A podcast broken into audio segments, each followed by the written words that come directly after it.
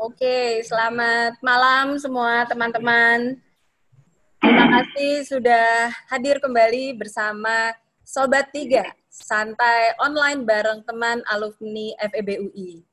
Kali ini kita hadir di di tema yang lebih santai karena sobat yang memang diluncurkan oleh Iluni FEB UI diadakan seminggu dua kali yang tiap hari diselenggarakan di hari Rabu dan kemudian selanjutnya hari Sabtu.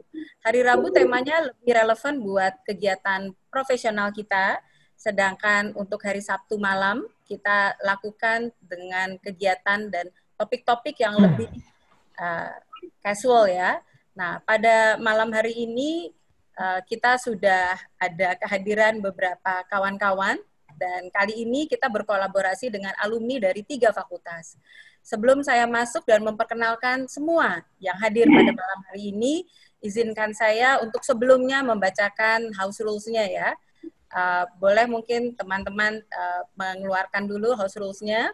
Nah, yang uh, pertama adalah uh, tentu pada saat nanti kawan-kawan ingin ada pertanyaan di bagian bawah itu ada Q&A. Uh, Q&A dapat teman-teman ketik dan ajukan pertanyaan dan tentunya pertanyaan yang paling banyak di like, paling banyak disukai itu yang akan kita ambil dan kemudian kita akan berikan kepada pembicara. Berikutnya juga kita memberikan kesempatan buat dua penanya yang mengangkat tangan setelah ada paparan dari para panelis. Nah, teman-teman, pertanyaan-pertanyaannya tentu yang relevan ya, yang asik-asik dengan nilai-nilai dan norma-norma yang tentunya berlaku jika ada pertanyaan yang menurut kita agak-agak kurang pas, minta maaf, mungkin kita akan hentikan pertanyaannya. Atau bisa jadi pertanyaannya sebelumnya kita juga mohon maaf apabila kita nggak angkat, walaupun favorit, gitu ya. Nah, untuk itu kita boleh masuk ke perkenalan. Uh, sebelumnya mungkin izinkan saya juga bercerita sedikit bahwa pada malam hari ini kolaborasi tiga fakultas yang paling pertama telah hadir adalah Dr. Ahmad Nata Negara, uh, Bachelor of Medical Science. Uh, kita panggilnya Dr. Pasya, kelahiran tahun 1993, lulus dari Universitas Indonesia Fakultas Kedokteran di 2017 di double degree, juga dari uh, Fakultas Kedokteran di University of Melbourne ya. Malang melintang iya. sudah semenjak lulus dan kemudian saat ini kita mengenal Dr. Pasya sebagai dokter umum di Aditya Medical Center. Selamat malam, Dr. Pasya. Ya, dokter kelahiran tahun 1993, dokter milenial pasti seru punya malam ini kita diskusi. ya, berikutnya setelah hadir juga bersama-sama kita, kita panggilnya Kakak Adi, Kakak Ita De Azli. Nah, Kakak Ita ini uh, juga beda-bedanya tipis dengan dokter Pasya. Kuliah di Fakultas dok, di kuliah di Fakultas Psikologi angkatan 1987 ya. Bedanya dikit ya 1993 ke 87. Kemudian melanjutkan uh, juga kuliahnya di program magister di Fakultas Psikologi Universitas Indonesia angkatan 1998. Uh, Ita Malang Melintang juga senang sekali uh, Ita pada malam hari ini bisa bergabung Eh, kita kemudian mengenal Ita sebagai psikolog keluarga. Ya, eh, berikutnya teman-teman kita dari ILUNI Fakultas Ekonomi Bisnis Universitas Indonesia rame-rame nemenin kedua narasumber kita. Ada Notariza Taher, Direktur Life Balance. Selamat malam dengan helmnya keren banget. Dan kemudian ada Freddy Hendrajaya juga dari Life Balance ILUNI FBB UI. Nah, uh, Freddy juga dengan nota sama-sama kita punya favorit uh, om-om ya kalau di dalam komunitas baik itu cycling maupun running kalau yang om, mereka om senang. running om senang ya. nah, saya sendiri Juanita Amanda Litan, saya dari Network Communication Iluni FEB UI. Saya malam ini jadi moderator, moderator teman-teman. Nah, uh, kita itu malam ini mengambil tema yang seru banget ya. Uh, tapi sebelum masuk ke tema, saya kepingin sekali bikin pantun nih. Pantunnya gini, Bintang kejora jatuhnya lurus ke bawah. Sinarnya reda karena mentok ke tanah. Sekarang kita tetap tinggal di rumah aja karena corona ada, datang, dan nggak ramah. Gitu. Ini pasti sebentar lagi bakal memiliki pantun-pantun baru. Ya. Oke. Okay. Terima kasih, terima kasih. Kelihatan semua banyak yang memberikan tepuk tangan. Nah, being fit dan mentally healthy sepanjang work from home ya, sudah hampir lebih dari 8 minggu uh, kita ada di rumah aja. Uh, tentu nggak menyenangkan, tentu juga menyenangkan karena dekat dengan keluarga. Uh, tapi juga udah mulai begah ya orang Jawa bilang udah mulai nggak enak, udah mulai nggak nyaman jadi kita sekarang di malam minggu ini kita pengen dengar dan kita pengen juga diskusi sama ahli-ahlinya. Tentu ada dokter yang bisa sharing dan tentunya kakak Ita yang juga, dan juga pasti nanti bisa memberikan paparannya. Nah, kita mulai aja mungkin ya dengan paparan pertama dari Dokter Pasya. Ya, Silakan, boleh. Dok. Oke, bentar. Share screen dulu. Share.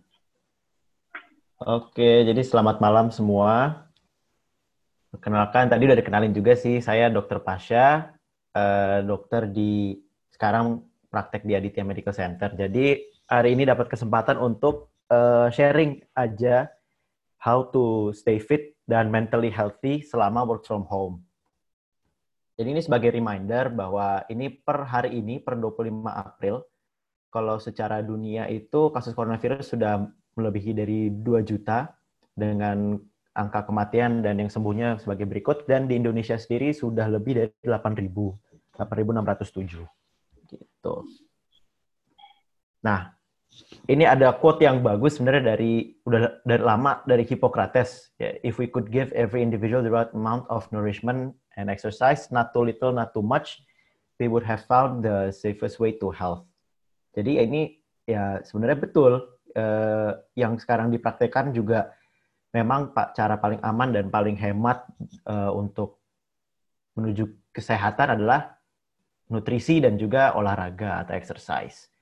Nah, eh, sebenarnya ini eh, dari Indonesia pun dari Kemenkes sudah di sejak tahun 2011 sudah di eh, apa namanya ya sudah di marketing bahwa harus melakukan gerakan pola hidup bersih sehat terutama sih sebenarnya uh, dipromosikannya pada puskesmas-puskesmas, mereka keliling di ke daerah-daerah.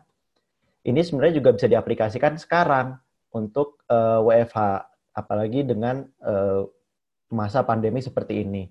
Jadi PHBS ini ada lima, tapi yang bisa kita praktekkan sekarang, yang dapat di-sharing sekarang adalah saat PHBS rumah tangga. Nah, ini 10 PHBS rumah tangga apa saja? Uh, mungkin tidak semua saya akan bahas, hanya hal-hal yang penting saja yang akan saya bahas dan bisa kita aplikasikan uh, ke sehari-harian. Nah, jadi ini menurut uh, yang bisa saya rangkum dari PHBS dan semuanya untuk to stay healthy selama WFH dan masa pandemik ini, yaitu satu, ikuti rekomendasi yang uh, diluncurkan oleh WHO, CDC, local government, cuci tangan, nutrisi, physical fitness, istirahat atau tidur dan juga mental health. Jadi rekomendasi WHO seperti uh, ini rekomendasi-rekomendasinya bisa diakses juga di website WHO. Intinya sebenarnya ya cuci tangan yang rajin, uh, menjaga etika batuk dan bersin, menjaga physical distancing, seek medical care early dan sebagainya. Ini ada bisa diakses di mana-mana dari CDC contoh uh, rekomendasi dari CDC yang paling baru April kemarin adalah menggunakan uh, cloth face uh, mask untuk orang-orang sehat, orang-orang awam. Jadi surgical mask dan N95 sudah tidak boleh dipakai kecuali dari untuk uh, tenaga medis. Ini juga sekedar mengingatkan enam langkah cara cuci tangan yang sudah dilakukan secara internasional dan sebenarnya ada aturannya juga jika menggunakan air mengalir dan juga sabun itu selama 40 sampai 60 detik, tapi kalau menggunakan alcohol based hand rub itu 20 sampai 30 detik. Nah, baru kita masuk ke uh, bagian nutrisi. Nah, secara teori nutrisi itu uh, ada idealnya. Ideal nutrisi yang harus kita konsumsikan uh, setiap hari dan per orang itu beda-beda. Dari mana beda-bedanya? Dari body mass index yang biasanya kita uh, guna secara objektif uh, bisa diukur. BMI atau body mass index adalah measure of body fat berdasarkan tinggi dan juga berat badan. Nah, ini ada teorinya dan memang sudah terbukti bahwa orang dengan yang malnutrisi atau uh, kita biasa bilang gizi buruk, BMI-nya rendah, itu uh, bisa melemahkan imun sistem kita, jadi lebih rentan terhadap infeksi. Dan juga sebaliknya, kalau misalnya BMI terlalu tinggi atau kita bilang obesitas, itu justru uh, proses peradangan akan semakin banyak. Karena proses peradangan semakin banyak, semakin sering, jadi tetap rentan terhadap infeksi. Dan juga uh, meningkatkan resiko terjadi komplikasi jika kita sakit. Untuk orang Asia, secara rata-rata kita perlu 1.800 sampai 3.000 kalori per hari bisa dilihat di uh, gambarnya bahwa ya ini kita udah sering lihat dari mungkin diajarkan dari SD juga uh, segitiga segitiga makanan, piramida makanan. Intinya sih uh, empat sehat lima sempurna sama aja di sini. Tidak ada beda di dunia mana pun. Nah, ini contoh uh, sekedar contoh aja bagaimana uh, menu sehari-hari yang kalorinya itu 1800 jadi uh, di sini dianjurkan sebenarnya makan lima kali sehari. Tetap makan besarnya tiga kali, yaitu makan pagi, makan siang, makan uh, malam, di mana ada snack di antara uh, makan pagi dan makan siang dan juga makan siang dan makan malam. Ini contoh-contoh menunya pada pagi hari bisa uh, roti kacang biasa dengan uh, air putih. Nanti ada snack setelah makan pagi dan juga pas lunch uh, menunya sebagai berikut. Nah ini juga uh, jadi intinya sih lima kali sehari untuk makan dan inilah menu-menunya yang uh, kira-kira kalorinya 1.800. Jadi bisa ambil kisaran intinya sih dari yang bisa diambil dari contoh ini adalah uh, dari piramida itu satu hari semuanya ada gitu. Jadi di lima sehat empat sehat lima sempurna itu tercapai. Selain juga dari nutrisi ada yang kita uh, namanya juga mikronutrients atau mikronutrisi. Kalau dilihat dari gambar atau dari grafnya ini, uh, berikut ada penjelasan tentang imun sistem, imun sistem kita ada innate imun system, ada adaptive imun system, antibody segala macam. Nah, kalau bisa lihat di bagian bawahnya, intinya uh, apa yang diperlukan imun sistem itu adalah mikronutrients. Jadi mikronutrients inilah sebagai bahan bakar atau bensin untuk imun sistem kita. Contoh mikronutriensnya ada vitamin A, uh, vitamin B, D, C, E, dan mineral-mineral yang lain seperti zinc, uh, iron, copper, selenium, magnesium. Jadi uh, mikronutrients inilah sebagai bahan bakar supaya imun sistem kita dapat bekerja secara optimal. Ini saya ada beberapa contoh per uh, per vitamin dan mikronutriensnya apa saja.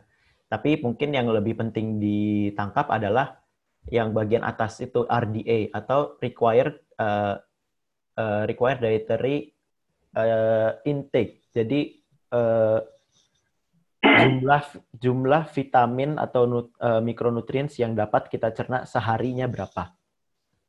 Kalau untuk vitamin A sendiri itu 600 sampai 650 mikrogram, dan ini ada contoh-contohnya uh, mikro di per 100 gram makanan seberapa banyak vitamin A-nya. Mungkin ada banyak, uh, saya tidak akan share semua uh, contoh-contohnya, tapi nanti kalau misalnya memang ada yang berkenan ingin melihat uh, slide ini bisa saya share juga. Terus untuk vitamin B6, RDA-nya itu 1,3 sampai 1,7 mg. Untuk vitamin B9, RDA-nya 400 mikro, uh, mikrogram. B12, 4 mikrogram. Nah, untuk vitamin C ini mungkin uh, ada beberapa yang harus dibahas karena memang uh, selama pandemi COVID ini vitamin C menjadi obat juga untuk uh, menata laksana uh, COVID, orang dengan positif COVID. Jadi memang uh, di, di seluruh bagian dunia di beberapa negara itu menggunakan high dose vitamin C untuk menata laksana pasien yang positif COVID. Nah, ada juga beberapa riset mengatakan bahwa vitamin C ini juga penting untuk dikonsumsi uh, untuk prevensi, justru prevensi COVID uh, COVID-19, bukan hanya untuk pengobatannya saja. Tapi dari teori yang kita pelajari, yang sudah diketahui, yang uh, literaturnya sudah dari lama adalah uh, daily intake vitamin C itu dari 75 sampai 90 miligram gitu. Sementara kan uh, kalau misalnya untuk pengobatan COVID itu high, high dose-nya adalah 1000 mg.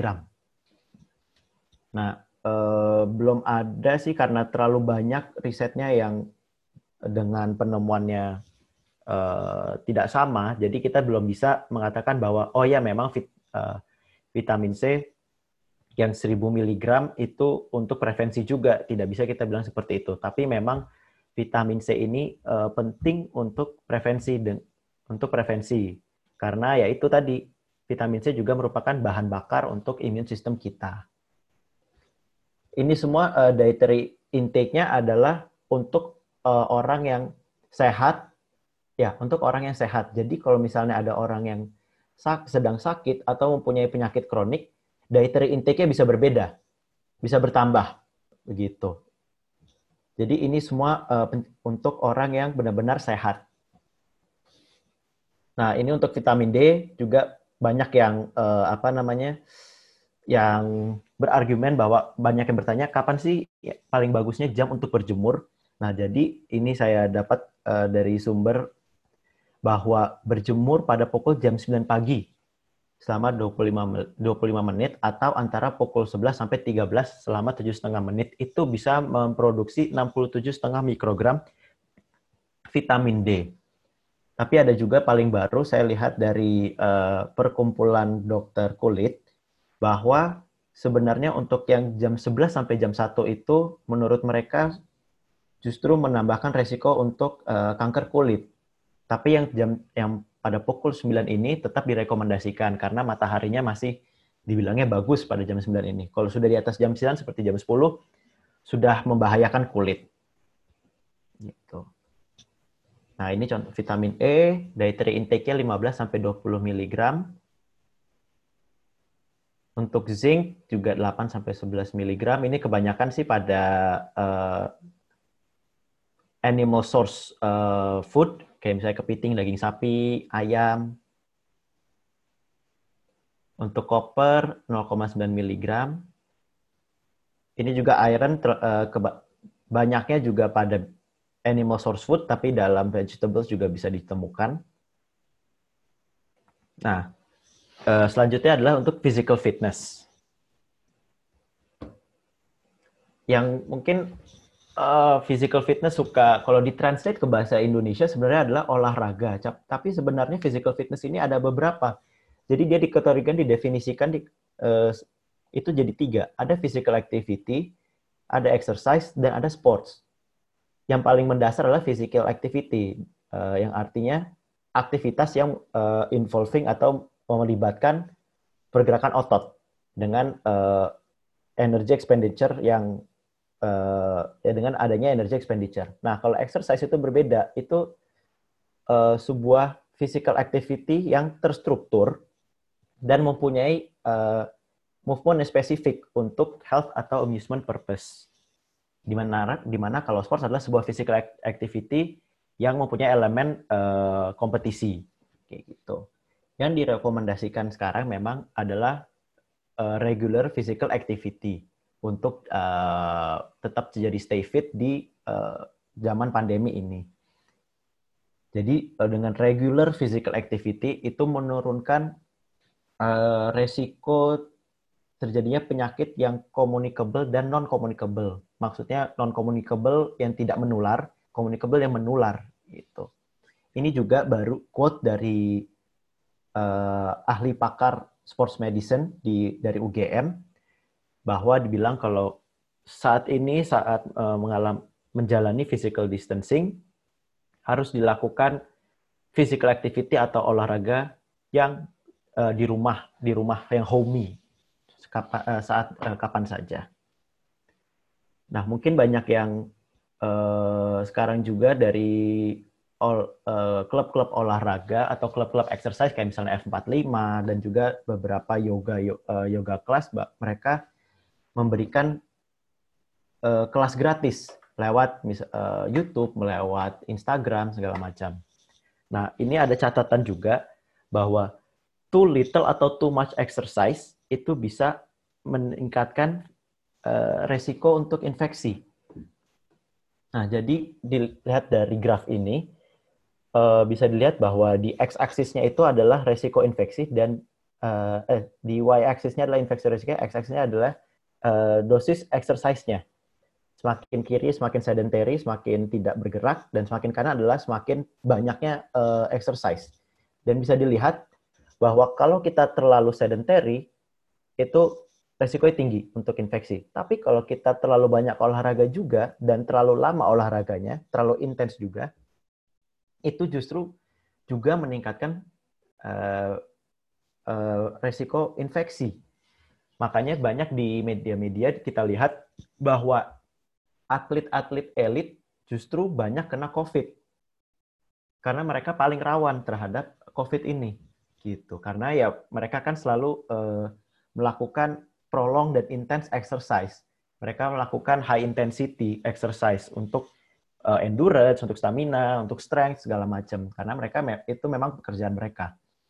Tapi ya itu, di, ternyata prolong dan intense exercise tidak cocok, kurang cocok untuk pan, uh, saat pandemi seperti ini. Ini di uh, slide satu, uh, di gambar satu lagi juga memperlihatkan bahwa kalau kita melakukan uh, intense atau prolong exercise di uh, beberapa jam setelah kita selesai exercise ada terjadinya fenomena open window di mana beberapa uh, komponen-komponen imun sistem kita justru menurun bukannya menaik. Nah, open window inilah uh, di mana kita sangat rentan terhadap infeksi. Gitu.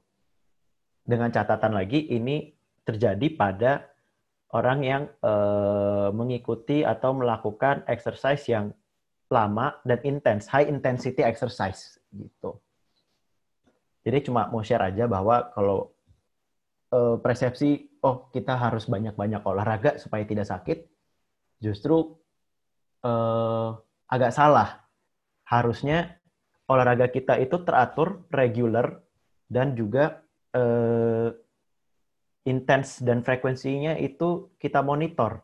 Nah, dari uh, teori kedokteran olahraga itu ada namanya FIT principle, yaitu frequency, intensity, time, dan type principle. Nah, justru sebenarnya untuk menelak, untuk menerapkan olahraga mana yang cocok untuk kita harus menggunakan prinsipal ini. Frekuensi itu how often, seberapa sering, intensitinya how hard, time seberapa lama, dan type-nya itu exercise seperti apa, tipenya apa. Kita harus, uh, untuk uh, kita satu dengan catatan harus men, uh, mendata atau mencatat uh, heart rate kita. Jadi sebenarnya exercise yang bagus itu yang uh, yang harus kita lakukan supaya imun sistem kita tidak terpengaruh juga tidak drop justru malah exercise membuat uh, imun sistem kita uh, menaik adalah dengan uh, meningkatkan frekuensi, intensitas, dan time-nya secara gradual dan juga progresif.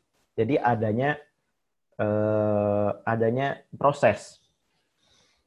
Gitu. Jadi misalnya hari pertama kita uh, lakukan olahraga A dengan uh, waktu lamanya 30 menit.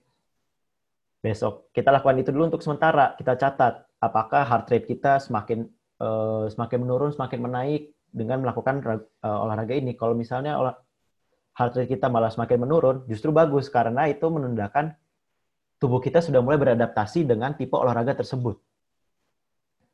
Dengan begitu, baru kita bisa frekuensinya dinaikkan lamanya dinaikkan. Jadi adanya uh, di memberikan waktu untuk tubuh adaptasi terhadap exercise yang kita lakukan. Itu uh, secara teori seperti itu. Mungkin nanti uh, akan dibahas lebih lanjut oleh Om Nota dan Om Freddy yang lebih expert dalam hal ini. Ini saya cuma kasih contoh juga untuk cardio, uh, fit principle digunakan untuk cardio dan weight loss. Jadi frekuensinya uh, 5 sampai 6 kali per minggu.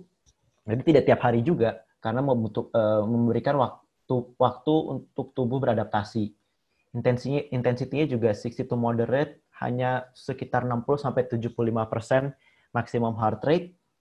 Waktunya antara 30 sampai 60 menit dan type-nya itu uh, yang seperti berikut kayak misalnya jalan, berlari, bersepeda, berenang gitu. Ini mungkin yang buat strength, uh, ini biasanya beda lagi, tapi uh, yang paling sering dilakukan atau diaplikasikan pada kita orang sehari-hari yang bukan atlet adalah yang cardio dan weight loss ini. Yang paling memudahkan juga, terutama pada selama work from home ini, karena kayak misalnya lari, bersepeda, berenang itu kan bisa di rumah juga, tidak harus uh, keluar sebenarnya. Jadi bisa dilakukan di mana saja. Nah, faktor penting juga untuk to stay physically healthy adalah istirahat. Jadi sudah dari uh, dari dulu sudah terbuktikan bahwa tidur itu mempunyai efek yang bagus terhadap imun sistem karena dia meningkatkan produksi hormon kortisol atau hormon adrenalin sehingga hormon adrenalin ini juga membantu mensekresi uh, uh, apa namanya bagian-bagian atau komponen-komponen imun sistem kayak sitokin, T cell, growth hormone dan juga prolaktin yang bagus untuk melawan infeksi-infeksi. Jadi tidur itu sebenarnya sebuah rhythm. Sebuah kebiasaan kita bilang kebiasaan dia rhythm uh, interplay antara genetik, ke kelakuan sehari-hari, behavior, environment, dan juga sosial. Nah, banyak yang menanya berapa lama sih sebenarnya tidur yang bagus tuh? Secara teori itu tidak ada nomor yang ideal. Tidur ini sama kayak olahraga dan nutrisi. Dia itu harus uh, punya dosisnya sendiri-sendiri masing-masing untuk orang yang berbeda, individualized. Tapi ada yang melakukan sebuah uh, penelitian, National Sleep Foundation membuat sebuah rekomendasi. Ini sebenarnya yang waktu-waktu yang mereka ambil rata-rata aja, yang bagus untuk per umurnya berapa. Dan yang tidak bagusnya, yang tidak direkomendasinya berapa. Dengan catatan ini hanya untuk uh, individu yang sehat. Jika sedang sakit, uh, pasti akan berubah lagi. Perlu rest yang lebih banyak, seperti itu. Jadi mungkin untuk umur-umur ya bisa dilihat seperti ini. Untuk orang-orang yang dewasa uh, itu tidak begitu beda jauh. Mulai dari umur 18 yang direkomendasikannya adalah 7 sampai eh, 9 jam tidurnya. Nah, untuk yang pasien lansia di kategori lansia di atas umur 65 tahun pun juga sama 7 sampai 8 jam atau 7 sampai 9 jam. Tapi mungkin mereka mau mulai tidurnya lebih cepat karena sudah tidak bisa uh, istilah to stay awake mereka sudah mau mengalami uh, ketidakmampuan. Tapi tetap durasinya yang bagusnya sama. 7 sampai 8 jam, 7 sampai 9 jam gitu. Nah, berikutnya tentang mental health. Ini saya hanya akan kasih overview saja untuk detailnya nanti akan dibahas lagi oleh Tante Ita. Jadi Kakak Ita. Kakak Ita. Jangan tante, Dok kakak itu. Jadi uh, mau saya tekankan bahwa mental health itu sama pentingnya seperti physical health. Mereka sama intinya sama-sama sebuah penyakit dan tidak bisa dibedakan. Mulai sekarang kita harus uh, tidak bisa menganggap remeh mental health karena mental health ini juga bisa menimbulkan sebuah uh, gejala-gejala fisik. Gitu. Jadi ini contoh saja uh, beberapa Eh, penyakit-penyakit mental health yang bisa disebabkan dengan uh, stres atau ya work from home ini kan banyak orang sebenarnya stres juga. Kayak misalnya depresi uh, apa kecemasan. Jadi kecemasan itu sebenarnya ada dua. Ada kecemasan yang memang penyakit anxiety disorder. Ada yang memang hanya cemas saja. Jadi kalau cemas saja itu sebenarnya reaksi normal terhadap stres justru malah beberapa saat bisa uh, menguntungkan uh, diri kita karena bisa lebih aware dan bisa lebih uh, ya bisa lebih aware segala macam. Tapi kalau sudah anxiety disorder, justru uh, dia ini mempunyai eksesif ketakutan yang berlebihan terhadap kecemasan tersebut. Jadi dia sudah menimbulkan gejala yang uh, sudah menimbulkan gejala, gejala yang tidak sehat gitu. Justru dari anxiety disorder bisa menimbulkan sebuah panic attack di mana uh, panic attack ini adanya gejala fisik yang yang nyata tetapi uh, originnya itu sebenarnya dari anxiety ini atau dari stres. Nah, kalau uh, penyakit-penyakit mental health ini sudah menimbulkan sebuah gejala, itu bisa gejala fisik, itu bisa dibilang bisa dikategorikan sebagai penyakit psikosomatik kita bilangnya. Jadi memang ada physical symptoms, tapi originnya dari uh, dari mental kita, dari kesehatan jiwa kita. Setelah diperiksa beberapa uh, setelah diperiksa dilakukan uh, anamnesis pemeriksaan fisik, tidak ada infeksi, tidak ada ini, tapi memang ada gejala misalnya sakit perut atau berdebar-debar ada, tapi ternyata originnya itu dari kesehatan jiwa kita. Jadi Oke. boleh kita boleh kita lanjutin ke kakak Ita berarti nih, uh, dok. Iya, ini ya, ternyata, uh, ya. bisa langsung. Ini sih udah selesai juga selesai aku. Jadi bisa langsung disambungkan oleh kakak Ita. Iya. Ini menarik kakak Ita Eh, kita nggak boleh panggil tante karena kita bedanya tipis sekali kakak Ita. Betul sekali. Dalam kondisi kita work from home yang sudah lebih dari 8 minggu, rasa-rasanya kita nggak tahu nih kapan selesainya nih Kak Ita. Jadi uh, di lain sisi nggak panik-panik amat, tapi kok nggak nggak yakin ya kapan akan berakhir. Yang pasti sih kayaknya ukuran pinggang nambah terus Kak Ita. Boleh Kakak Ita sharing dong mengenai bagaimana menjaga kita tetap waras Kak Ita. Oke, okay, boleh. Kak Ita. Boleh, iya. Oke. Okay. Uh, eh, saya share dulu materinya supaya lebih uh, apa namanya lebih enak kita diskusinya nanti.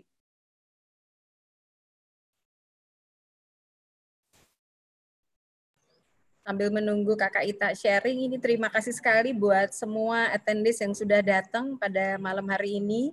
Terima kasih juga buat Ketua Umum beberapa Iluni. Wah, ada dari FISIP, Bang Binsar, Horas Bang, ada dari MIPA, eh, Kakak Pamela, ada juga Kakak Sita dari VIA. Nah, sudah ada. Cute Kak Ita, silakan. Oke, terima kasih.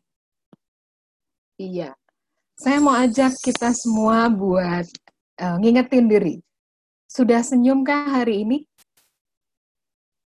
Kalau belum, kalau belum yuk kita senyum.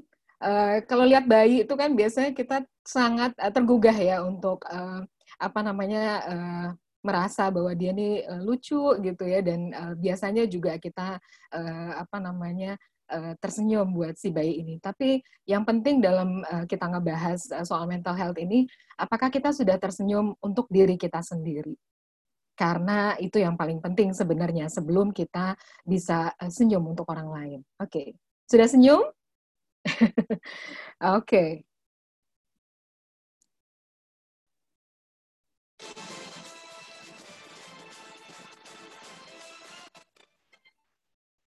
Oke, okay kita nggak sendirian work from home karena ada Spider-Man yang juga nemenin kita. Dan uh, khusus untuk uh, sharing uh, di Sobat uh, Iluni FB, uh, FEB UI, kali ini saya mau share mengenai working from home safely, productively, and mentally healthy during COVID-19. Jadi gimana kita bisa kerja dari rumah, bukan kerja di rumah ya, karena berbeda banget nih kerja dari rumah secara aman gitu ya. Aman nih lahir batin udah pasti, uh, produktif tapi juga secara mental kita tetap uh, sehat seperti tadi yang sudah dipaparkan oleh Dek Pasha gitu ya. Oke, okay. uh, saya Itade Azli, uh, alumni psikologi dari angkatan 87. Seperti tadi Mbak Nita sudah sampaikan, uh, saya berpraktek sebagai psikolog keluarga dan uh, juga work life consultant untuk um, uh, organisasi atau uh, apa namanya korporasi. Nah, uh, seperti kita tahu bahwa uh, COVID-19 ini dan data yang tadi di-share oleh Pasha, itu memang uh, membuat kita setiap hari itu deg-degan gitu ya. Ini bakal nambah atau uh, udah berkurang nih. Terus uh, bagaimana juga kemudian pada akhirnya uh, kita mesti ngapain nih gitu ya. Uh, uh, mungkin kalau dihitung-hitung saya sendiri sudah work from home uh, selama dua bulan ini.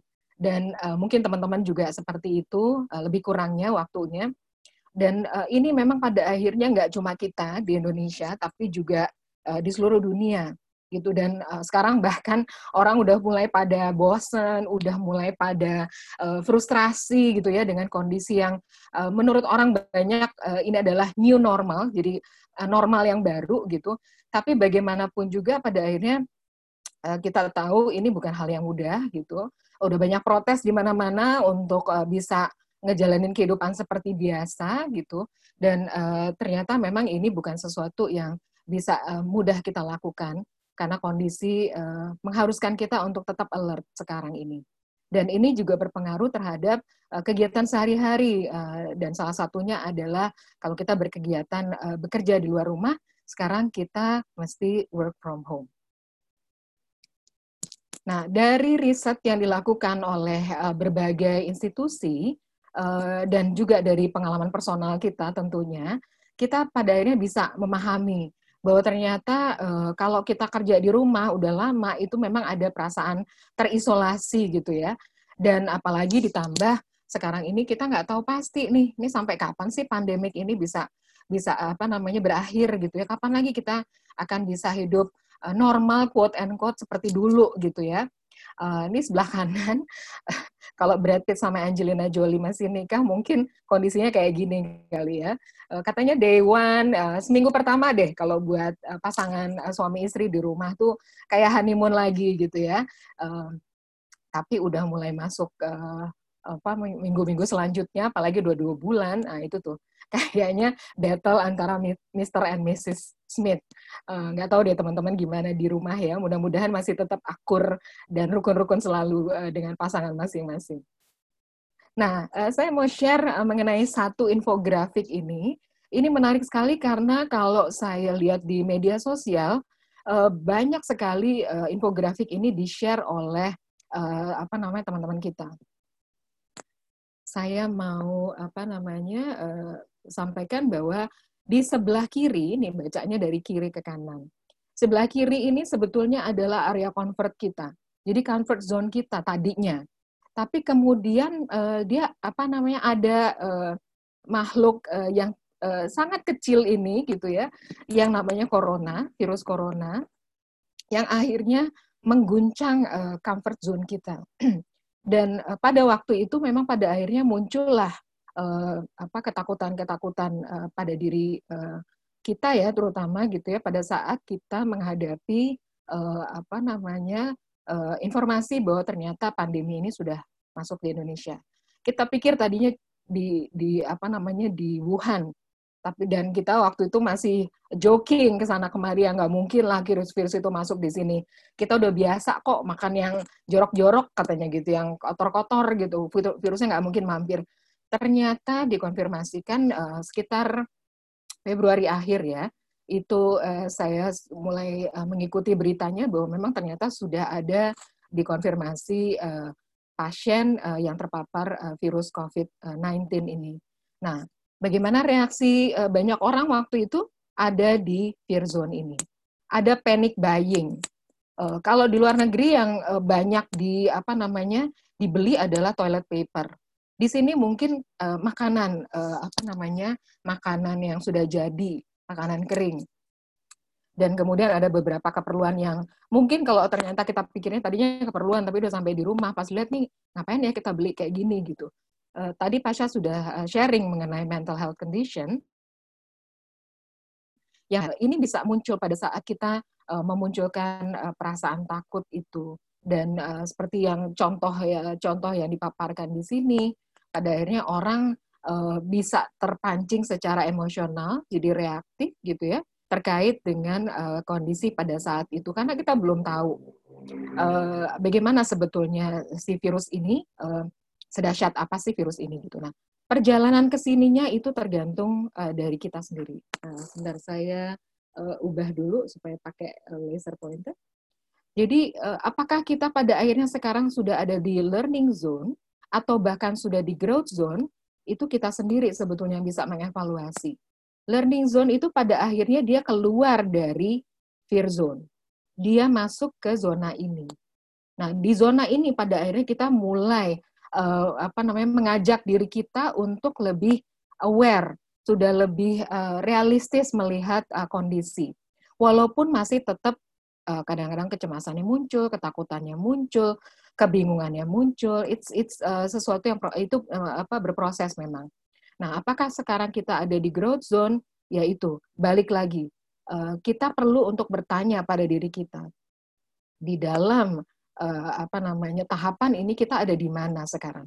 Apakah masih ada di fear zone, apa di learning zone, atau sudah di growth zone? Di sini digambarkan ada orang yang melakukan meditasi atau mungkin sedang latihan yoga. Ya, ini uh, pertanyaan yang perlu kita jawab uh, oleh diri kita sendiri karena kita yang paling tahu diri kita. Nah, kalau dari uh, satu uh, pakar uh, organisasi itu disampaikan bahwa uh, bukan perubahannya yang bikin orang menolak, tapi transisi itu sendiri. Kita nggak bisa menafikan bahwa memang ada perubahan sekarang. Yang dulunya kita bisa ke kantor tiap pagi, berangkat pagi, pulang malam mungkin gitu ya, dan uh, dari Senin sampai Jumat, atau bahkan ada yang juga Sabtu masih masuk kerja gitu. Uh, itu sekarang nggak seperti itu lagi kondisinya. Kita pada akhirnya bekerja dari rumah Nah, perubahan itu bukan uh, bukan perubahan yang diresis sama orang karena perubahan itu nyata, konkret. Itu adalah satu fakta yang memang kita hadapin sekarang. Yang sulit adalah transisi. Kenapa? Karena ini proses mental kita. Nah, saya akan sharing mengenai satu perjalanan kurva transisi yang ini juga pada akhirnya uh, membuat kita perlu untuk bisa uh, tahu kita ada di mana di kurva itu. Nah, sebentar.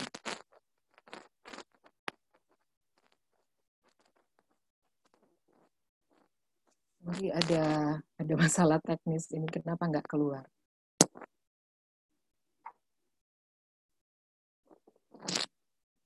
Oke, okay. Nah, jadi bacanya eh, tahapannya itu dari kiri ke kanan. Tahapan yang eh, kita bisa lihat sama-sama di sini adalah eh, pada saat ada perubahan, terutama untuk satu perubahan yang bukan kita yang mau, tapi memang itu ada uh, apa faktor eksternal yang membuat situasi menjadi berubah tidak seperti dulu.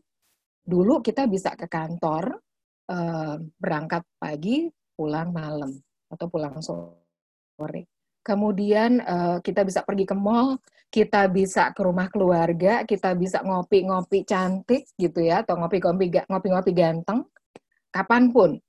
Dan uh, selama kafenya buka udah pasti gitu ya. Nah, tapi kalau sekarang gimana? Beda banget gitu. Banyak uh, rumah makan yang buka tapi kemudian uh, dia cuma delivery order aja. Nah, ini tahapan yang pertama yang biasanya kita rasakan pada saat ada perubahan yang tidak kita harapkan. Ada denial, ada anxiety, ada shock, ada fear, ada anger, ada frustration, ada confusion. Nah, ini kita mesti nanya sama diri kita bagaimana kita dealing sama turbulensi emosi ini. Semua orang mungkin tidak mau ngejalanin ini karena emang nggak enak banget gitu. Denial terjadi sama kita, iya. Anxiety mungkin gitu ya, yang uh, apa dalam skala kecil ataupun besar kita mengalami kecemasan. Seperti tadi Pasha sampaikan, ada anxiety yang biasa, ada yang yang yang memang kita rasakan, ada yang memang itu jadi mental health problem shock udah pasti. Apalagi ngelihat angka-angka tadi saya pas ngeliat uh, angka dari Pasha uh, sharing tadi wow udah segitu ya gitu ternyata. Ketakutan udah pasti. Marah? Ya bisa jadi kita marah sama diri kita sendiri atau bisa marah sama orang lain bisa marah sama pemerintah bisa marah sama tenaga medis bahkan gitu. Uh, yang kemarin ada kejadian karena dia diminta pakai masker gak mau kemudian pada akhirnya tenaga medisnya dipukul gitu ya nakesnya dipukul uh, ini memang pada akhirnya membuat orang juga mengalami frustrasi. Frustrasi itu adalah satu keadaan di mana kita punya keinginan tapi kemudian terhalang. pasti sekarang ini makin banyak orang yang merasakan gitu.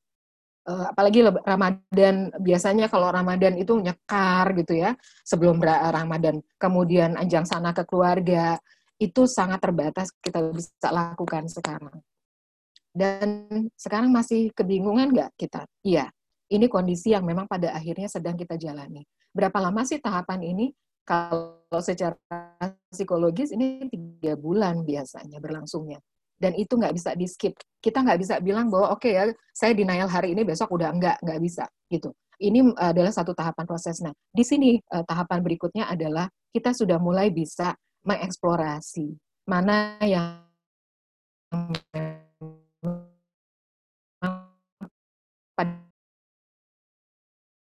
kita nggak bisa lagi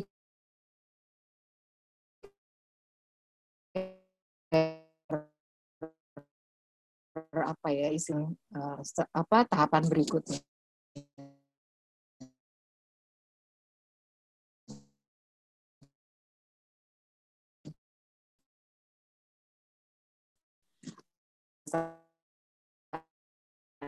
sendiri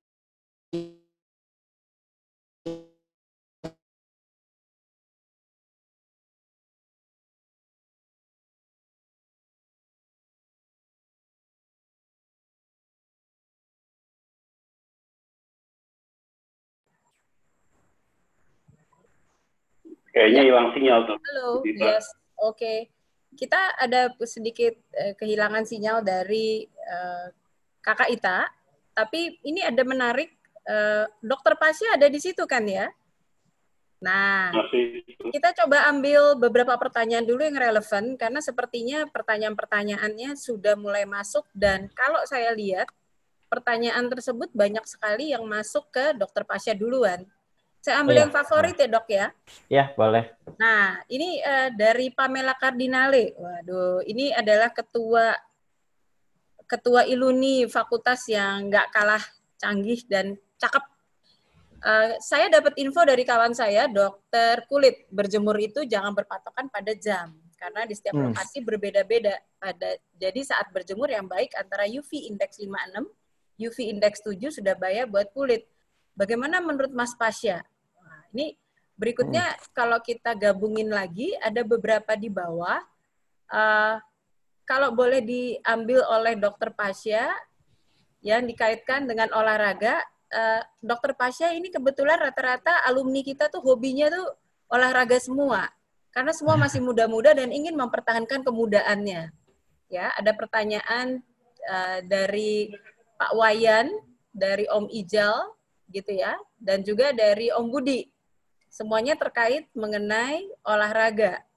Boleh juga diambil uh, dua tadi, yang kelompok mengenai kulit dan kelompok mengenai olahraga. Silakan dokter Pas ya. Hmm, kalau yang tadi untuk yang kulit terlebih dahulu, uh, memang yang paling barunya juga uh, saya sudah waktu itu ikut webinarnya untuk yang uh, perhimpunan kul dokter kulit. Uh, itu benar kalau bahwa jemur jemuran itu harus disesuaikan dengan UV index sekarang. Index mana yang lebih bagus, mana yang jelek. Tapi kalau dari mereka, ini mereka hanya mengambil data rata-rata. Jadi kalau misalnya pada pukul 9 itu, eh, UV indeksnya kurang lebih uh, masih uh, lebih seringnya adalah UV index yang disarankan. Gitu. Soalnya uh, untuk orang awam mungkin agak susah untuk mengetahui UV indeksnya berapa. Mungkin untuk kalau dokter-dokter kulit uh, yang sudah memang prof, profe, profesinya mereka, mereka sudah bisa sudah tahu dan uh, udah bisa menentukan uh, pakai alat apa untuk menentukan UV index yang bagus, UV indexnya sekarang itu berapa, mereka sudah bisa. Jadi oleh karena itu uh, mereka juga bikin anjuran bahwa jam 9 itulah yang uh, uh, sebenarnya paling sering uh, menampilkan UV index yang bagus untuk kita jemuran. Bentar, saya coba buka dulu. Mereka ada uh, aturannya.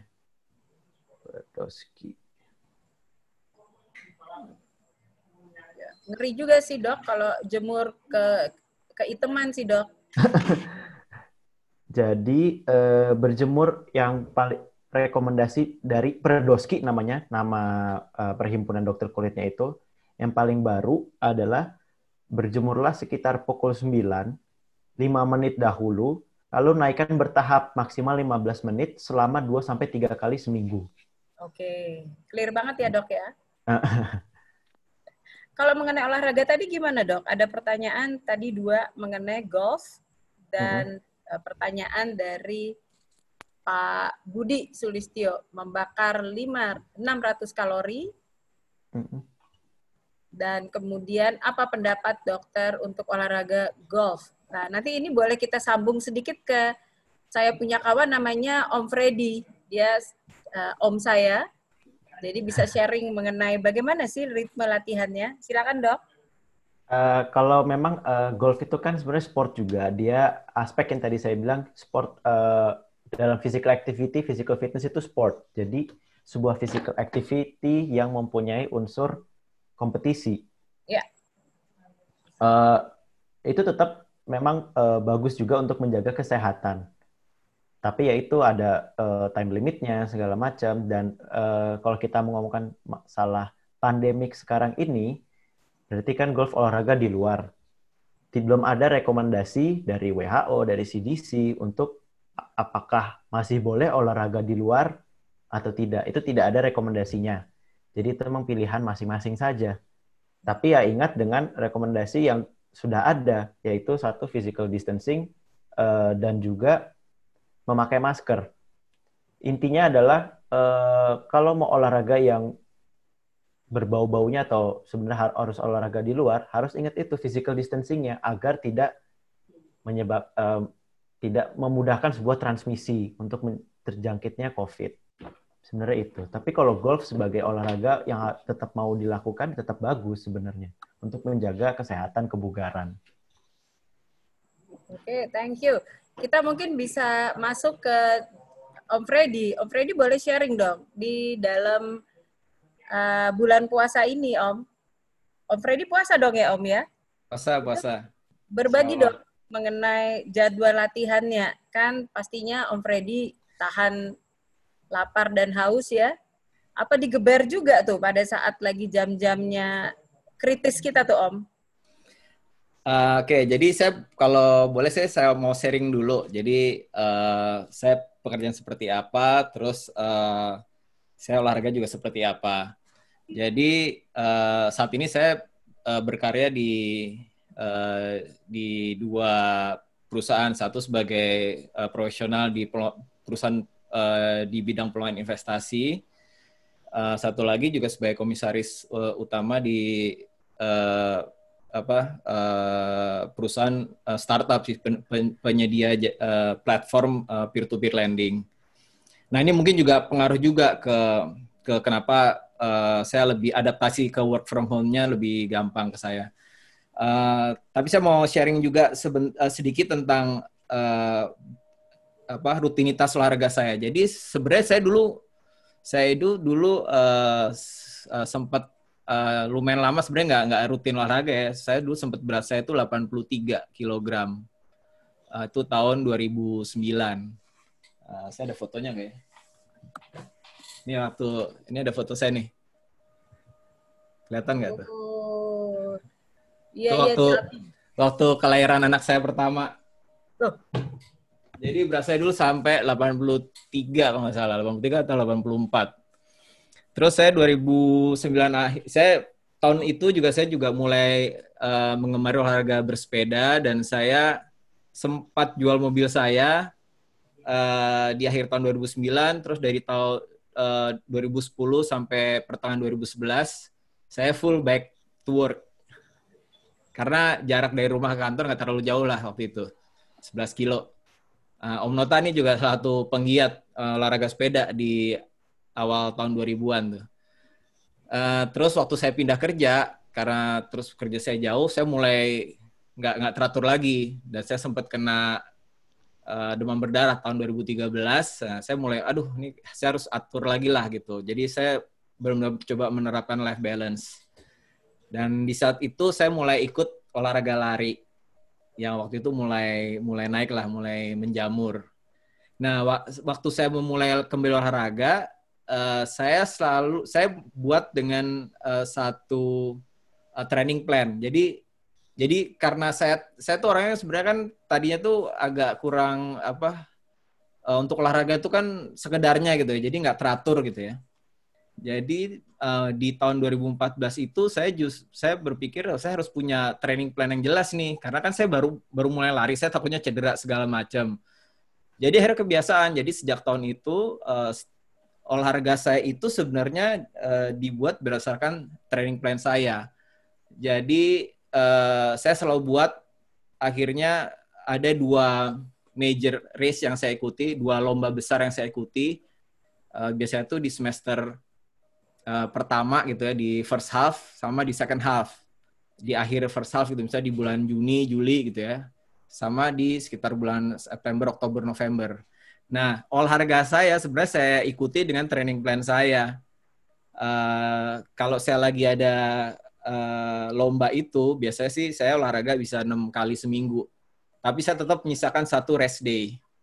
Karena tetap kita perlu ada recovery ada rest ada rest day-nya kalau saya lagi nggak ada uh, race, uh, biasanya bisa cuma dua atau tiga kali seminggu. Nah itu itu pola pola pola olahraga saya. Nah untuk untuk uh, uh, masalah work from home uh, yang kita harus hadapi di saat COVID, kebetulan saya sejak uh, tahun mungkin empat tahun lalu ya, jadi intensitas uh, pekerjaan saya uh, lumayan berkurang. Saya bisa remote uh, working Uh, terus uh, apa namanya? Uh, jadi uh, pekerjaan bisa dilakukan di rumah gitu ya. Jadi buat saya adaptasinya juga lebih mudah gitu. Uh, apa untuk untuk mengerjakan pekerjaan dari rumah itu uh, buat saya juga lebih mudah. Mungkin juga uh, Om Nota juga agak-agak mirip sama saya. Uh, jadi pada saat uh, COVID terjadi, uh, untuk saya beradaptasi bekerja dari rumah, uh, baik secara fisik maupun secara mental uh, kebetulan sih kebetulan uh, udah lebih siap gitu ya.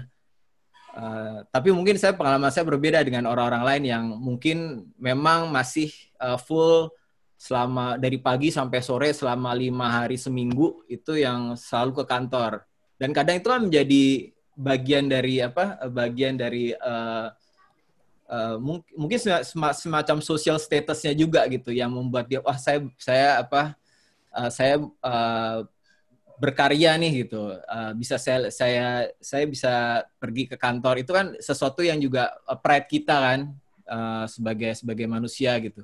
Tiba-tiba terus bekerja di rumah mungkin terus langsung beda rasanya gitu ya. Nah, nah kalau saya kebetulan karena udah terbiasa mungkin jadi ya nggak terlalu malah yang lebih uh, pulang kantor lebih larut biasanya malah istri saya karena dia juga bekerja kan ya.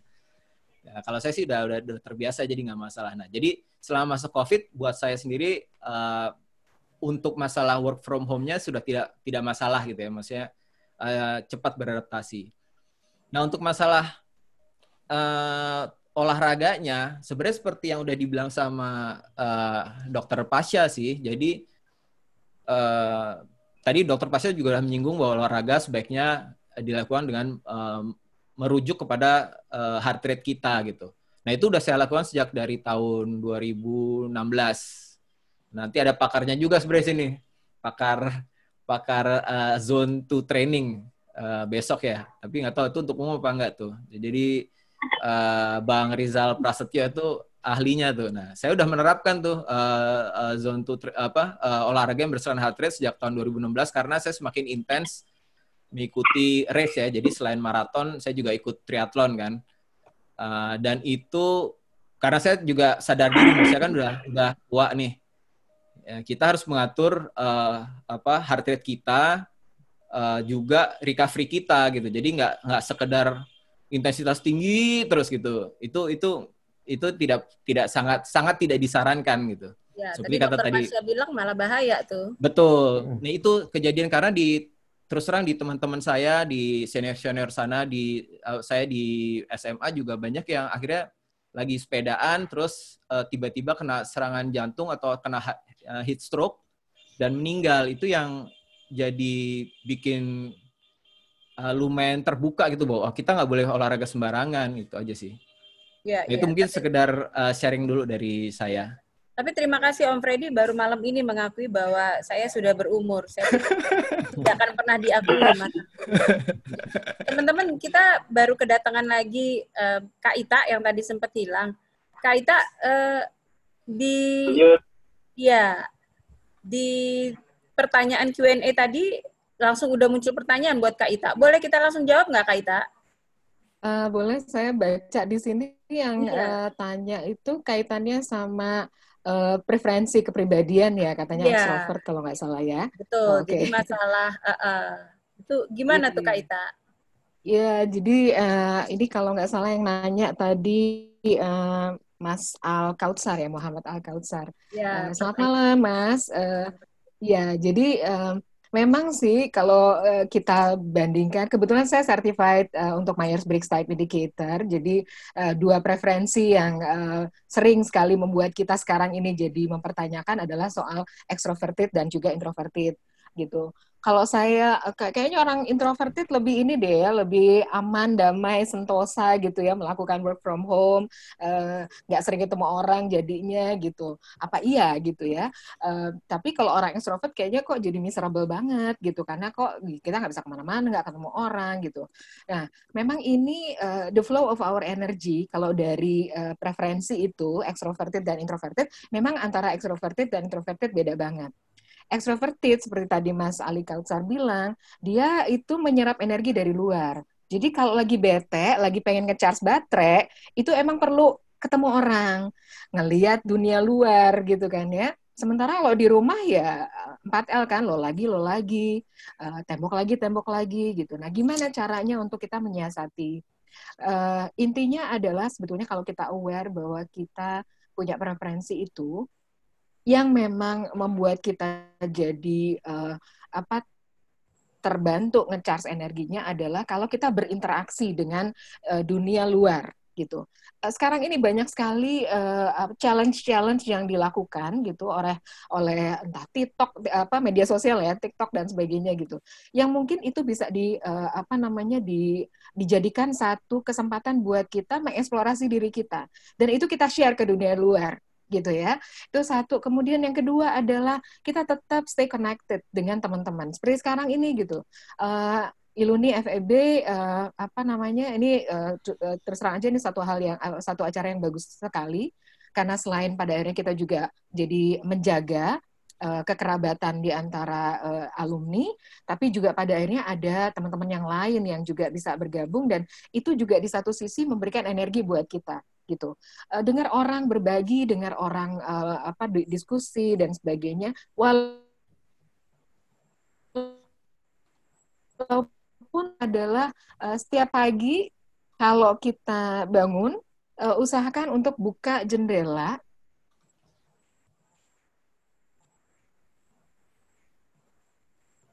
Uh, usah koneksi kan saya? Soalnya internetnya lagi bermasalah. Uh, kita buka jendela, kita lihat di luar, dan di situ sebetulnya adalah uh, latihan buat kita yang orang ekstrovert untuk melihat uh, bahwa ternyata di luar ini uh, apa namanya lagi bangun rumah dan sebagainya itu bisa memberikan vibrasi energi kita sendiri buat kita. Jadi meskipun Mas Kautsar kita tetap ada di rumah sementara ini uh, yang nggak tahu sampai kapan, kita tetap kok bisa uh, mem memberdayakan diri sebagai orang extroverted.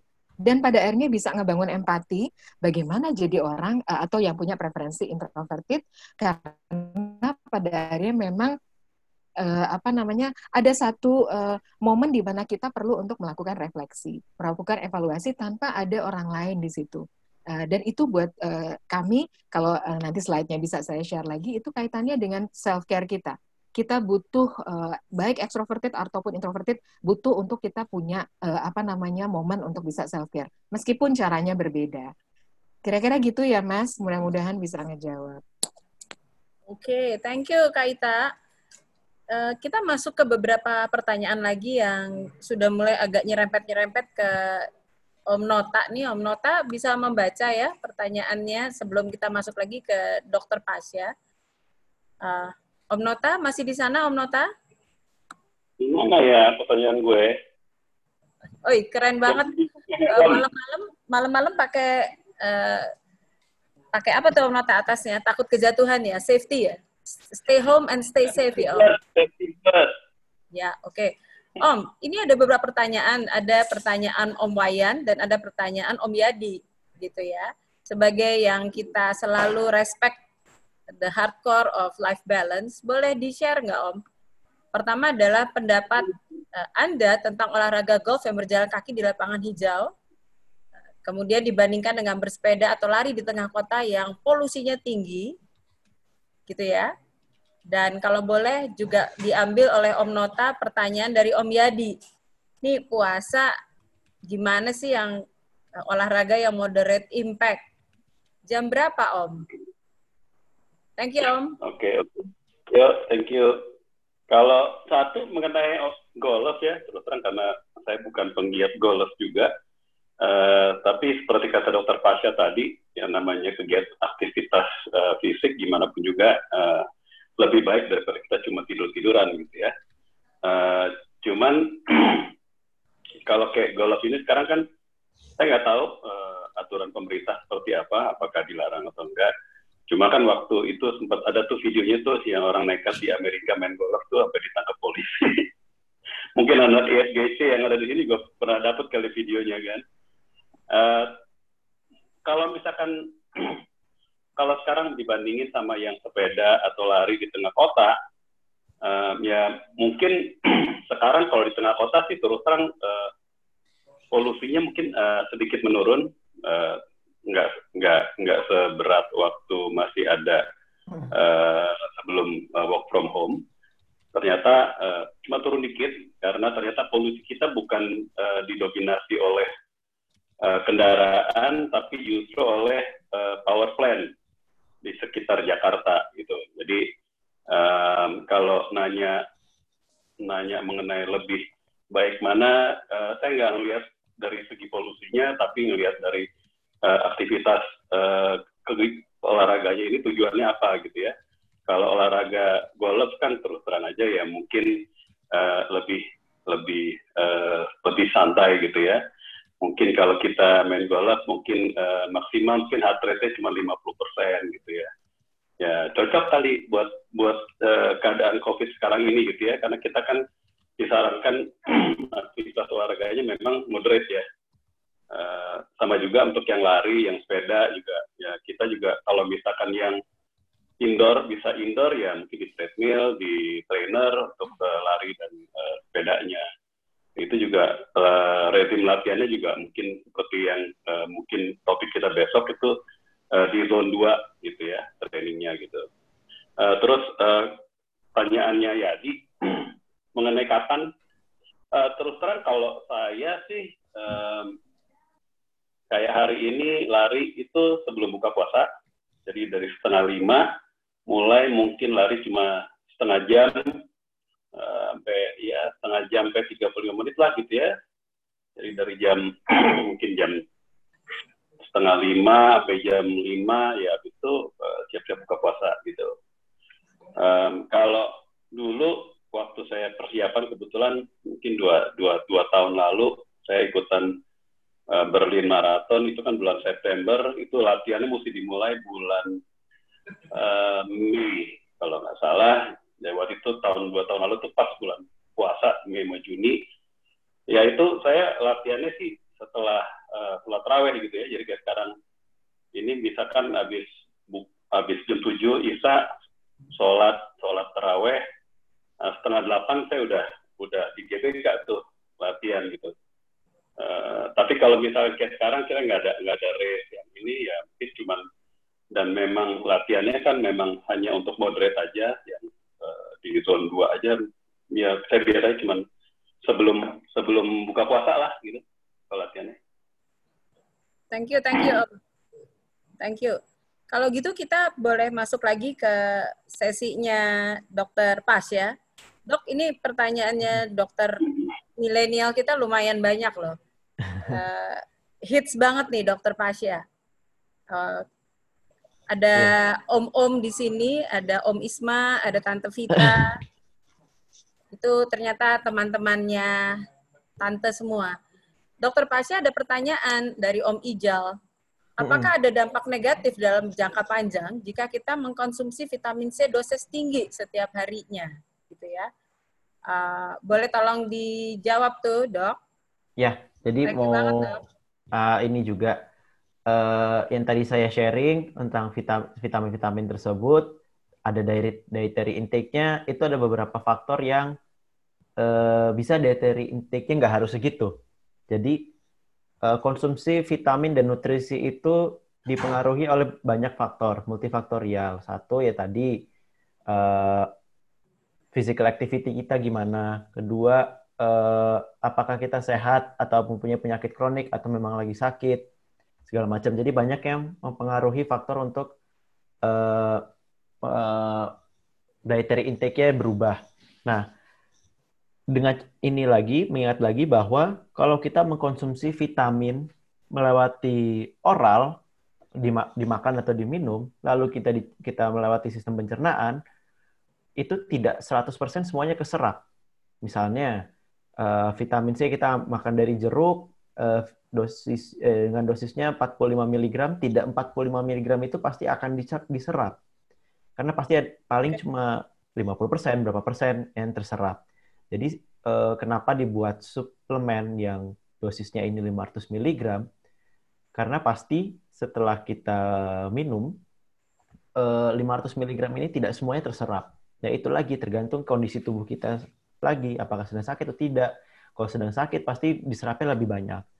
Kalau misalnya tidak eh, kalau lagi tidak sakit paling kalau lagi sehat cuma 90 mg tersebut.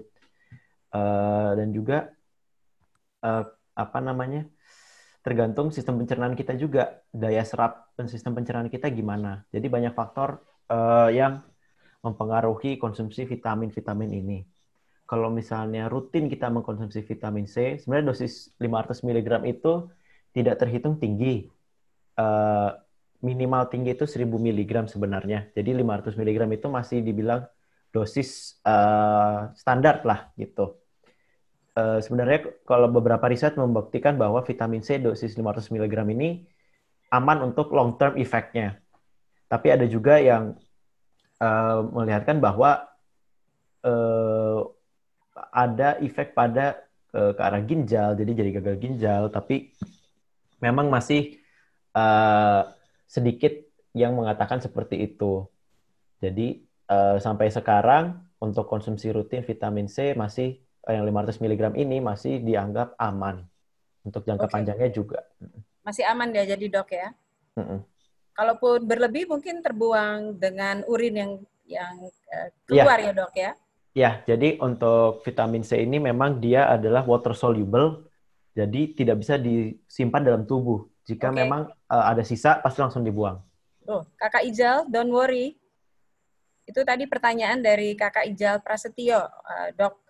Uh, kita coba ambil yang raise hand. Boleh minta bantuan Om Handi? Ada yang raise hand? Ada Om Handi? Belum. Belum ada yang raise hand ya? Oke.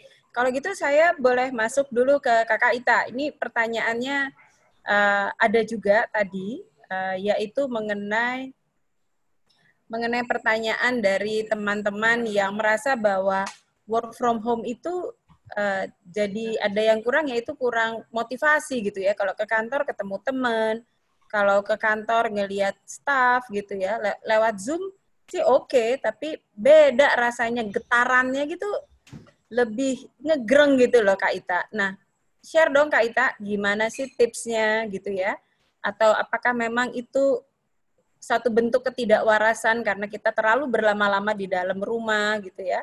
atau memang itu sesuatu yang wajar karena kita adalah manusia sosial yang perlu berinteraksi, ketemu keluarga tiap hari sih happy, tapi nggak ketemu sama teman-teman kantor, bete juga gitu Kak Ita.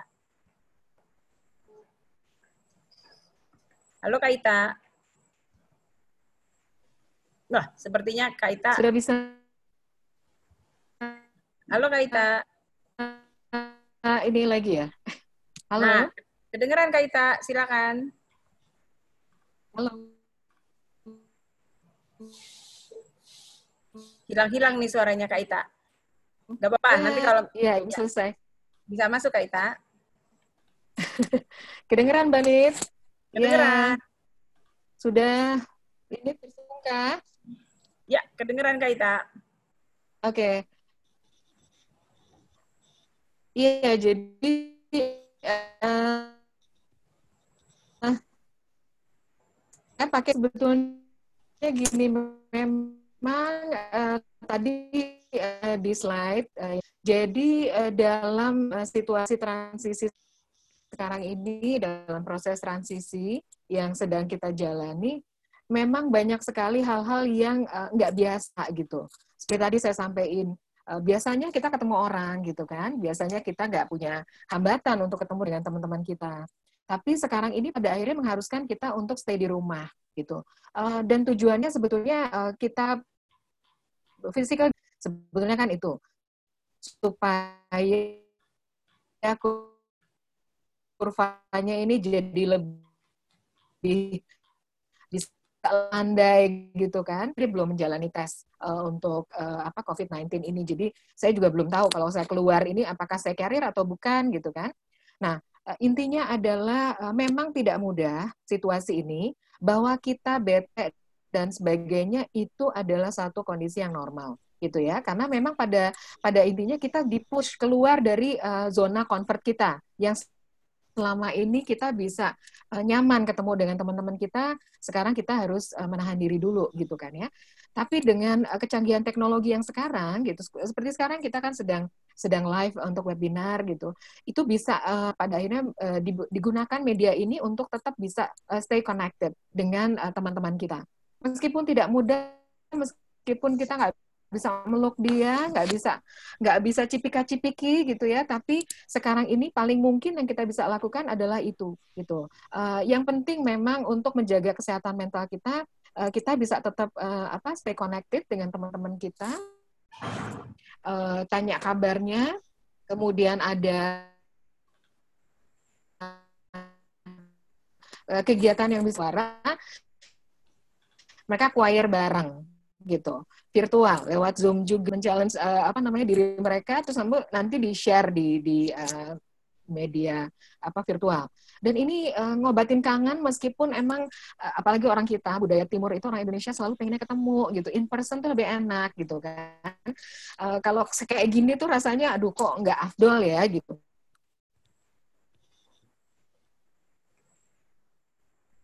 Oke. Okay. Thank you Kak Ita. Betul. Mem, tapi banyak orang pada akhirnya bilang ini oke, okay, terima kasih. Yes, oke. Okay. Uh, kita sudah masuk di jam 21.16, masih ada pertanyaan yang uh, diajukan juga untuk Dokter Pasya. Ya. Yeah. Dokter Pasya ini pertanyaannya kalau tadi sudah dijawab yang mengenai Wayan, Pak Wayan. Berikutnya ini pertanyaan mengenai, ah, ini sangat relevan sekali dengan work from home ya. Seminggu saya bisa kerja tujuh hari seminggu sampai 10 jam. Karena jadwal kerja saya padat gitu ya. Nah, eh, bagaimana cara saya menghadapi semangat kerja orang lapangan dalam situasi COVID-19 dan pas Ramadan lagi? Ini pertanyaan dari Pak Budi mungkin boleh dijawab oleh Dokter Pasha. Thank you. Ini uh, semangat kerja mungkin lebih ke arah mentalnya atau bagaimana ya? Lebih kepada bagaimana dia bisa menjaga timnya supaya tetap sehat, fit, dan seterusnya di puasa. Mungkin nanti pada saat mentalinya saya hmm, boleh hmm, hmm, kirim ke Mbak Ita pertanyaannya. Silakan dok. Ya, eh, ya mungkin kalau misalnya dari segi physical fitnessnya, eh, apa yang bisa dilakukan untuk menjaga kesehatan ya itu satu adalah mencari paparan uh, sinar matahari tadi itu. Kan pekerja dibilang uh, pekerja lapangan mungkin setiap pagi jam 9 itu bisa sebentar mencari sinar matahari. Terus bisa juga yang paling penting mungkin karena full tujuh hari ini uh, bekerja seminggu selama 10 jam tidurnya. Tidur secara teratur istirahat secara teratur. Karena sebenarnya tidur itu adalah sebuah cycle sebuah kebiasaan yang rutinitas yang terus-terus kita lalui, kalau mempunyai jam yang uh, sama setiap harinya, justru itu akan lebih baik, lebih optimal untuk uh, memperbaiki imun sistem kita pada malam harinya. Jadi mungkin yaitu nutrisinya juga dijaga dan juga ya tidurnya yang lebih terutama. Oke, okay, thank you. Kalau dari Kak Ita, ada masukan Kak Ita, gimana cara menjaga semangatnya Kak Ita? Oke, okay, uh, eh, tadi Pasha sempat di slide slide-nya ada uh, apa namanya tulisan mental health is just as important as physical health. Iya, benar banget. Jadi uh, fisik dan mental kita betul-betul perlu uh, dan kondisi sekarang ini perlu dijaga gitu. Ada uh, saya tadi mau sharing mengenai mental health self care uh, will sebetulnya ada satu uh, apa namanya roda yang uh, kita perlu tahu bahwa seperti nanti bisa di share sama uh, di apa namanya teman-teman uh, aware sama diri kita bagaimana kebutuhan kita secara fisik gitu ya. Uh, apakah misalnya seperti tadi uh, perlu minum vitamin C, dosisnya berapa misalnya gitu. Apakah 500 mili itu sesuatu yang memang kita butuhkan atau mungkin kita perlu vitamin C dosis tinggi gitu ya Dokter Tasya. Uh, dan mm-hmm. seperti tadi ada sharing mengenai uh, eat, apa namanya eat healthy gitu. Sekarang banyak orang yang pada akhirnya juga melakukan clean eating Nah, uh, ini uh, satu gerakan baru juga untuk kita pada akhirnya care pada uh, kondisi fisik kita. Itu yang pertama. Yang kedua, yang perlu kita care adalah kondisi psikologis kita. Perlu waktu untuk kita kasih momen buat kita sehari-hari dalam 24 jam ada 10 sampai 15 menit deh. Kalau nggak cukup ya, kalau nggak apa namanya nggak memungkinkan 5 sampai 10 menit aja untuk kita bisa melakukan apa exercise yang me melatih mental muscle kita. Jadi otot-otot mental kita ini terlatih. Uh, salah satu yang biasanya dilakukan adalah uh, dengan uh, latihan relaksasi. Tarik nafas, ada teknik namanya 478. Tarik nafas 4 hitungan, ditahan 7 hitungan, dikeluarkan lewat mulut 8 hitungan.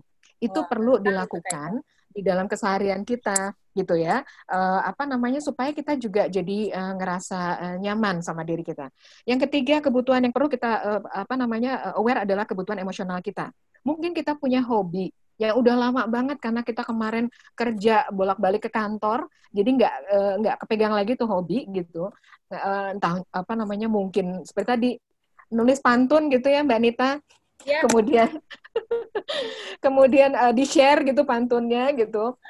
Atau blogging misalnya gitu ya. Sekarang atau sekarang banyak orang yang punya hobi bukan hobi baru masak. Itu jadi sesuatu yang uh, membuat uh, emosi kita juga jadi tersalur gitu. Kita jadi seneng gitu. Dan setiap kali saya buka Instagram Facebook atau yang lain-lain gitu ya media sosial itu teman-teman pada sharing mengenai masakan. Hari ini apa? Dan kasih resepnya. Yang ketiga adalah spiritual uh, care kita perlu tahu uh, apa yang kita butuhkan gitu. Apakah memang seperti saran nih bulan puasa eh, nggak uh, bisa terawih keluar gitu ya. Kemudian uh, kita nggak bisa ketemu-temu teman-teman pengajian misalnya gitu. Nah uh, tadi ada teman saya sharing mereka uh, pengajian daring jadi lewat media virtual gitu ya dan itu ternyata kebutuhan spiritual yang di uh, di apa namanya diangkat di situ yang ketiga adalah kebutuhan secara personal Nah, kita perlu uh, sadar bahwa kita ini juga perlu butuh me time. Dan me time itu nggak harus ke spa. Uh, di rumah kita bisa me time. Uh, yang baca Quran gitu, tadarusan itu me time buat dia. Kalau sendiri atau baca uh, Alkitab gitu ya, itu juga sendiri. Itu kayak Mbak Anita udah pakai itu Mbak uh, topi bisa ini kayaknya uh,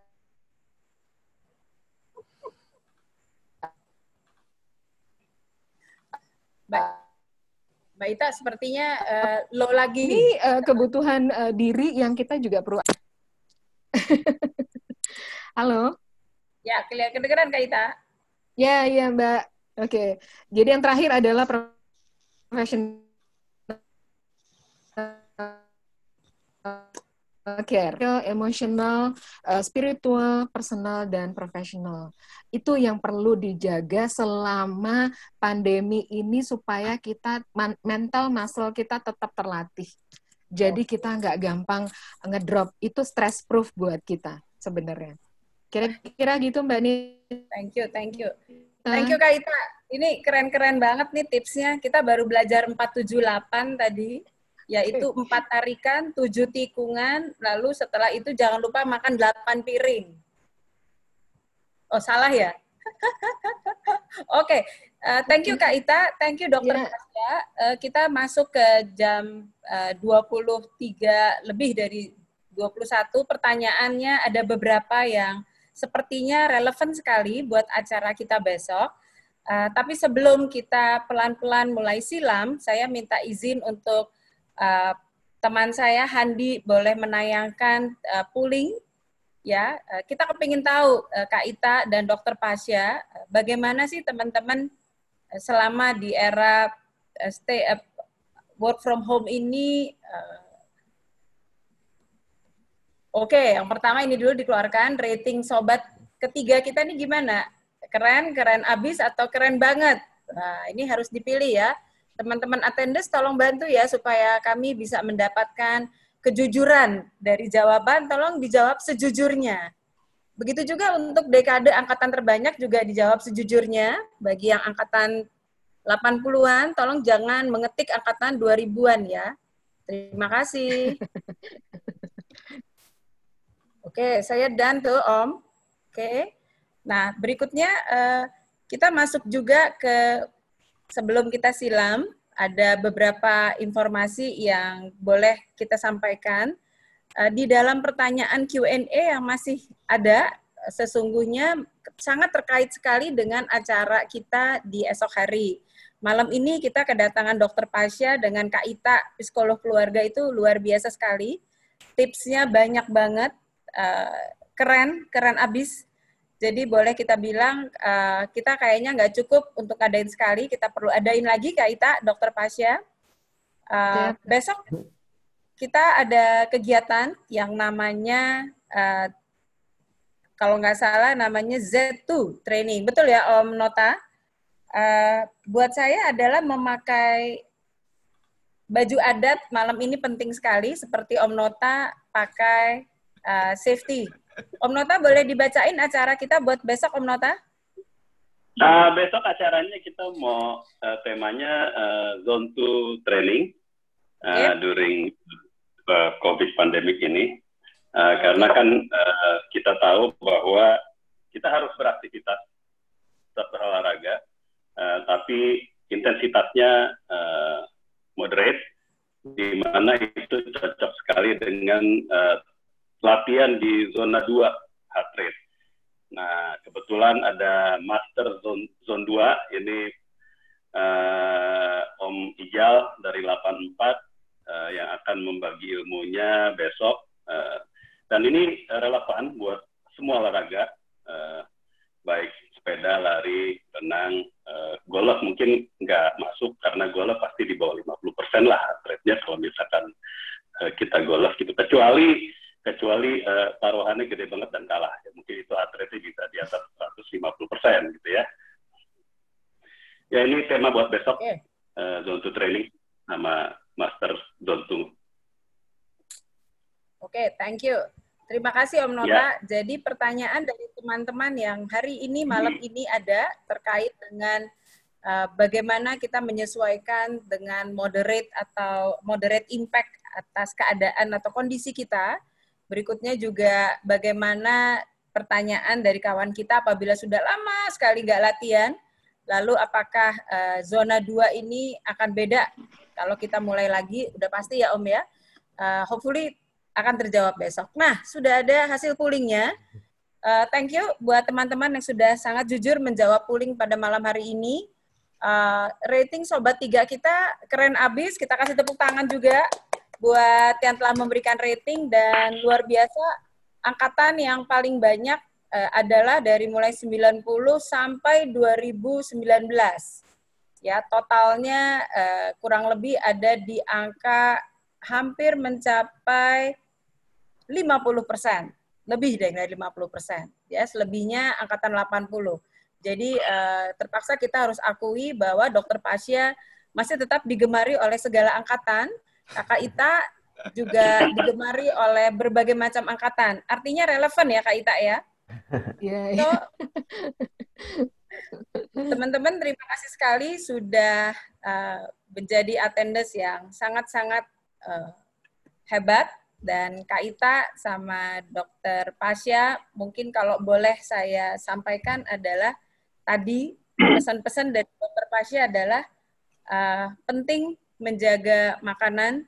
Uh, jangan lupa lima kali, walaupun tadi ada yang protes tuh dok, kita makannya tiga kali. Kenapa dokter bilang lima kali? Nah itu perlu dicamkan oleh teman-teman yang tadi sudah uh, menyimak. Lalu vitamin penting dan juga jangan lupa berjemur. Uh, berikutnya juga dokter Pasya mengingatkan untuk olahraga penting jangan kelebihan olahraganya karena itu akan membuat diri kita infeksi. Sesuaikan dengan FITT. Tadi sangat baik sekali mengingatkan kita untuk frekuensi, intensity, time, dan type gitu ya. Jadi sesuaikan ya. semuanya dengan tubuh kita. Uh, kalau Kak Ita penting sekali selalu mengingatkan kita untuk stay positif ya di antara ketidakpastian to stay positive, temukan your inner atau harta karun atau your unleashed potential ya Kak Ita ya, supaya yeah, your stay positive and stay relevant dan semoga pandemi ini segera berakhir. Itu dari saya, terima kasih sekali. Uh, sebelum kita tutup, saya mohon izin diberikan dua lagi flyers buat besok, teman-teman, sobat yang saya cintai dan saya banggakan. Uh, besok kita jam 8 malam akan ada acara yang akan jadi pembicara Bapak Rizal Prasetyo, eh, dikatakan tadi Z2 Master, dimoderatori oleh Bapak Notaria Zataher. Keduanya adalah senior-senior saya, dan besok di bawah Sobat Life Balance, khusus di bawah Zone 2 Training versus COVID-19 Lockdown. Jangan lupa registrasinya di iluniafbui.org garis miring Sobat X. Nah, kawan-kawan tadi di awal saya sudah beritahu bahwa hari Rabu kita punya acara yang sangat-sangat penting buat profesionalisme kita. Nah, ini keren banget acaranya. Sayang, rugi kalau nggak ikutan. ya. Acaranya dimulai jam 8 malam selepas kita buka puasa bagi yang berpuasa dan menjalani kemudian ibadah tarawih. Jam 8 dengan tema Tech Startup tegar hadapi masa pandemik dan pelemahan ekonomi. Kita lihat ada dua kubu di sini, tim vintage atau tim antik, kalau kita terjemahkan bahasa Indonesia-nya, dan tim milenial. Di situ dimoderatori oleh salah seorang pengguna ojol setia, Adi Zingkong. Di sebelah kanan tim milenial akan ada Alfati Timur, Riki Setiawan, dan Antoni Reza. Sedangkan tim antik atau tim vintage ada Indrajit Harbani yang ada di Seattle sana, Anis Radianis, Adrian Gunadi, dan tentu kita berharap teman-teman bisa hadir seluruh angkatan karena ini sangat relevan di era sekarang. Ada shifting yang luar biasa. Hmm. Itu dari saya. Sekali lagi terima kasih buat kehadiran teman-teman yang luar biasa. Penting buat kita adalah stay healthy, stay waras. Sebelum ditutup, izinkan saya sekali lagi membacakan pantun. Pak Ogah dikenal menawan, berapi-api beri bantuan. Tetaplah tinggal di rumah dengan nyaman, tapi ingat tidur yang cukup dan jangan juga kebanyakan makan. Selamat malam, sekali lagi selalu sehat dan stay waras. Selamat malam teman-teman, selamat malam. berpuasa kembali. Malam. Malam, terima kasih. langkah menuju apa yang membuat engkau ragu? Tujuan sejati menunggu sudah Tetaplah pada